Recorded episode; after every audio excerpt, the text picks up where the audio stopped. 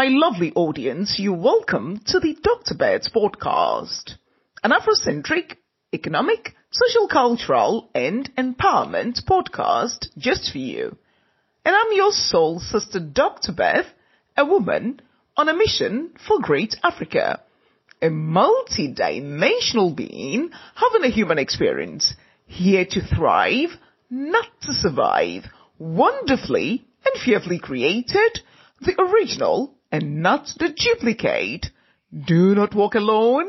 Love guide me. Not fear. I'm here to raise the frequency and the vibration and to bring you, my lovely audience, good energy. In all that you do, let love guide you. Not fear, because fear is the greatest vampire of energy. I love you all, especially you. Salutations à tous mes allouables, auditeurs. Bienvenue au podcast du Dr. Beth. My lovely audience, in all that you do, one more time, let love guide you, not fear. Because fear, as I always tell you, is the greatest vampire of energy and that will take away your joy. So let love always reign supreme. Today's episode, it's hot potatoes. It's a segment brought to us by kind courtesy of Jumia Global, strategic Afrocentric marketing, sustainable organic agriculture project, Great Africa Women Empowerment Project, Concept, Products and Promotion Equipment Limited, Black Bastards Agribusiness, and the Dr. Beth's World of Fragrance.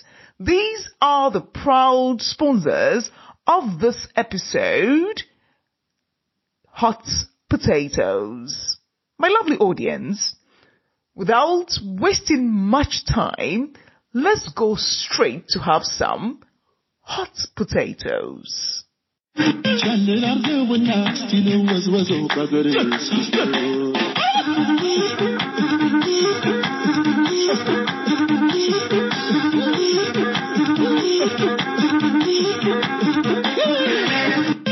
time is now that we must begin to ensure that we de-dollarize our economy. The Americans don't want to hear this. To de-dollarize our economies. Because as long as our economies are dollarized, it means that the externalities are affecting our very being. Right now in Kenya, if you want dollars, they can't give you more than $5,000. The same in Ghana. And when we do that, whichever currency we create will stand toe to toe with the American dollar. Then you will talk about trade. The time is now that we must begin to interrogate the role of banks which were meant to be pan-Africa, such as the African Development Bank. I know many of you now know the second largest investor in the American, the African Development Bank, paradoxically and ironically, is the United States of America. And the other one, of course, is Japan, African Development Bank. During the appointment of their last head, the Americans even wanted to veto his appointment, African Development Bank. Institutions such as the African Development Bank must now be made to be true African Development Bank that relates with other banks from a position of strength. If we do so, ladies and gentlemen, then the central banking that you are talking about will be central banking that informs the African environment. Let us not wait for Europe and America to give us terminologies in the financial sector. I heard it being said, KYC, know your customer. If tomorrow Europe and America comes up with another acronym, you'll now begin to change. I'm suggesting that we must begin to churn out some of these terms that are relevant to our own circumstances.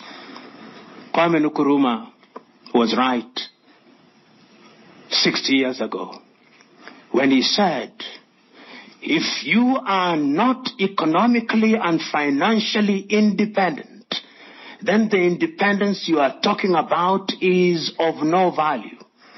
He was right when he said that Africa will only be truly independent if she controls our resources and our banking sectors. He was right when he said that Africans must harmonize their financial policy. He was right when he said that Africa will only begin to be respected if her finances are controlled by her. He was right when he said that in financial relations in the world, the rule is still the law of the jungle. Survival of the fittest and the dying of the least suitable. Ladies and gentlemen, I beg to stop in the knowledge that I have annoyed and irritated you sufficiently so that you may ask such questions as are necessary. I know they will want to control me, but I want to be asked questions.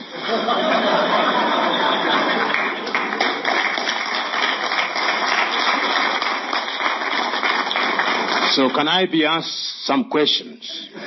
And I even uh, accept if you disagree with me, but in an agreeable manner. All right, if I may just control you for two seconds. So we have a system here. Yes. The questions come via WhatsApp. So we haven't um, given our delegates that option. So I'm going to suggest, you're all sitting in front of microphones, just by a show of hands, who's ready to ask Prof a question and who has the courage to do it personally without hiding behind the WhatsApp line? Yes, ma'am. See, it always takes a woman. But so what we can do is let's take some questions from the floor whilst uh, the organizers generate the WhatsApp number. And then what will happen, Prof? When those questions come up, I'll notify you and you can read them off the monitor in front of you. There we go. Thank you. Just keep your finger on it. Just keep your finger on it. Oh, okay. Um, thank you, Prof. Uh, I agree with you totally. But how do we address the basics, the fundamentals, such that we all move together? Because assuming we wanted a common currency, where do we start? How do we do it? Where do we, how do we get the political will? How do we win ourselves from the dependency? Thank you. Well, thank you. I can answer that. I think some effort is already in place. You remember in West Africa, they already had come up with a currency called the ECO, which currency was supposed to do away with the CFA franc. And it was imagined at that time, as it must be, that the largest economy in that region, which is the Nigerian economy, would be the anchor economy, because you need an anchor economy. So Nigeria was going to be the economy that would ensure that uh, they anchor that economy. But as you know, and this you know better than I, when you want to have a common currency, there are certain, uh, there is a litmus test to it. You just don't say, today we have a common currency. There are certain fundamentals that you've got to really move and, and, and tick before you join. And the European Union model is a model that we can borrow from. We saw what uh, they did with Greece, I think, in the early days. They did that with uh, Italy. They did that with Spain. They did that with Portugal. And when they were satisfied that they had reached a certain standard, then they were admitted. And I think there are quite a number of countries that are in the waiting list. And this is one of the things that we thought would happen. But what happened with the ECO? Immediately the French intervened. And the French went to Cote d'Ivoire, and that is the political will that you're talking about. And that has been torpedoed. But to me, that is not something that should worry us. I believe that there is still a willingness to do it. So what I'm saying is that you start regionally. And if you start regionally in the context of the Africa Continental Trade Area, then you begin to move in that direction. In SADC, you see that the anchor economy is South Africa. And I believe that certain payments are already being settled in the rand. And if you do that, then in countries such as uh, my, where there is Maloti and Pula, those young, smaller economies would then be gravitating toward the rand. And then you have 14 countries with a single currency. You come to the East African community where we are now saying that we are going to have a currency by the year 2024. It will not happen. The indices are not there. And, but, but it's a good idea we ought to have had a, common currency by the year 2014, and we had it before. So we move in the East African community in that regard. Then we move in the West. So ultimately you'll have five currencies. And in 50 years time, and let us be realistic, then you can move towards a single currency. And you bankers and the economists know that that can happen. But the most important thing is political will. And also remember, there are people who do not want Africa to have a common currency. Do you think the United States of America, even when they smile, they want you to have a common currency? No. Do you think the Chinese will want you to have a common currency? No. Do you think the Indians will want you to have a common currency? No. But it is in our best interest that you say, this is what we are going to do because it is going to make us better trading partners. Because there must be something. We are not living in this world alone. We tell them if we do it in this way, then we are going to trade with you better. Our systems, our currencies are not going to be susceptible to to vagaries which they are when we are little countries. And, and I think that if we are convicted and we persuade ourselves, then we can persuade the rest. So I think this is work in progress. And when you think about these things, and I conclude with this, I think it is now realistic to think intergenerationally. Don't think that it will be achieved in your lifetime. But if it does, then well and good. It can be done and it must be done. Thank you for that. Every country does what is in their best interest. You who are here and are from Africa, in front of whom there are African flags, are you doing it for your countries? Are you doing it for your countries? Or you are going through the motions? Is this just yet another workshop which will lengthen your curriculum vitae? Because this is serious business. You who are bankers, you asked me to talk about corruption. I refuse to talk about corruption. Because that is the stereotypical narrative that is used to undermine the confidence of Africa. Corruption is manufactured from outside. There was a time when the French, when they are dealing with Africa, then corruption was considered as a business expense. And the money that is derived from corruption is kept in Guernsey and those other islands where there are no taxes. It's not in Africa. Switzerland is the home of all corrupt money in the world until very recently. Yet when you see the Swiss, do you think they are angels freshly baked from heaven?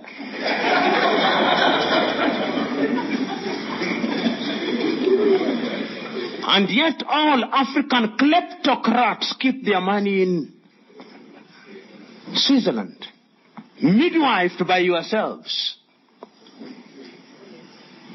who are in the banking sector. Because this money is not carried in lorries. It passes through your banking systems in numbered accounts or some other media through your banking system. What are you doing about that? I'm suggesting to us that you African bankers who are present here, there is corruption, but it takes two to tango, if you allow me to use that cliche. And therefore, on an occasion such as this, as we look to Africa and look to use her resources for our benefit, and as we talk about Africa being present in a globalized world, we must begin to understand and to define these globalized terms in a manner that addresses our key interests as African continent. And I'm not suggesting for one moment that we exclude ourselves from the world. We are part of the world. But yet there is a sense in which we must look at the local realities and do that which is in our best interest former president of the United States of America, Ronald Reagan, once said, and I agree with him, America does what is in her best interest unapologetically. Do I begrudge them? No. Do we Africans do what is in our best interest? No. We must now begin to do what is in our best interest. If Standard Bank is in South Africa, or in any of our countries, we as central bankers in those countries, do we make them do things that are in our best interest? Even as they want to make profit? Or we say it was registered 167, 66 years ago, or it can do no wrong? Ladies and gentlemen, you are doing a great job. But despite the best intention of the best of you, given the international economic and financial architecture,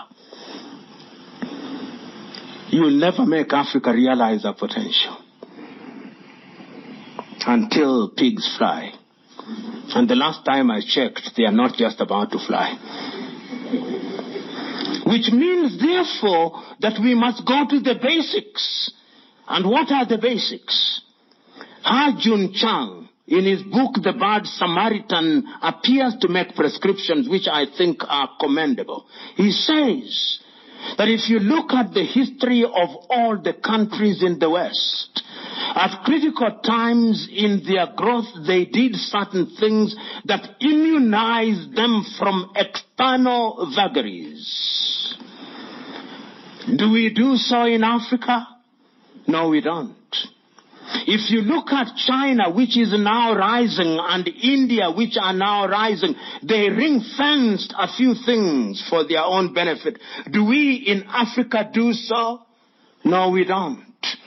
If you look at the emerging Arab countries, which you now see the Emiratis or the Bahrainis or Brunei or Darussalam, you can see they do that. If you look at little Singapore, they are doing that. Do we? No, we don't. We still wait for the almighty IMF to tell us things. And then we say, oh, almighty IMF and World Bank, we have heard you. When IMF sneezes, our economy goes into a coma. When we want to test our economies, who do we go to? Moody's. Depending on how moody Moody's are, our economies are equally moody. When we want to measure our economies, which indices do we use? GDP. Ladies and gentlemen, the time is now, therefore, for us to begin to assess what it is that we must do as I conclude. And I'm suggesting that the time is now for African central banks to begin to work intimately with organizations such as SADC initially, with organizations such as East African Community or ECOWAS, for the purpose of beginning to harmonize our economies and having regulatory frameworks that enable trade to happen in a seamless way. The time is now for African central banks to begin to work closely with the African Union under the aegis of the Africa Agenda 2063 as a necessary facilitator to Africa continental free trade area that we must begin to do things that are going to inform the African agenda within the African economic and financial ecosystem. ቻንን አርገውና እስቲን ወዝወዘው በገሬ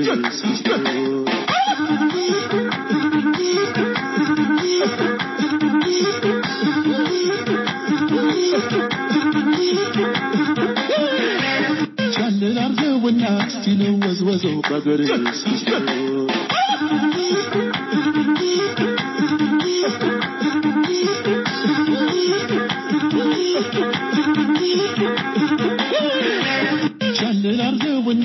That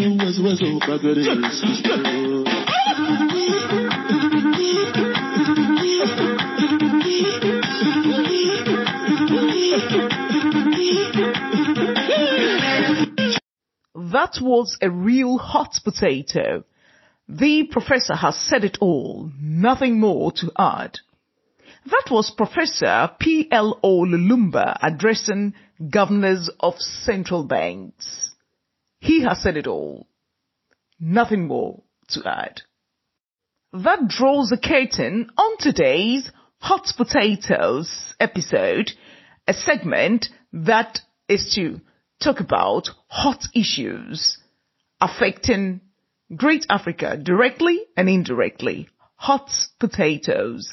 Today's hot potatoes was brought to us by kind courtesy of Jumia Global, strategic Afrocentric marketing, sustainable organic agricultural project, Great Africa Women Empowerment Project, Concepts, Products and Promotion Equipment Limited, Black Busters Agri Agribusiness, and the Dr. Beth's World of Fragrance. I'd like to say a very big thank you to you for your time and for joining us and for sharing the Dr. Beth's podcast. I just want to say much thanks and appreciation to you all. My lovely audience, in all that you do, let love guide you, not fear, because fear is the greatest vampire of energy. I love you all,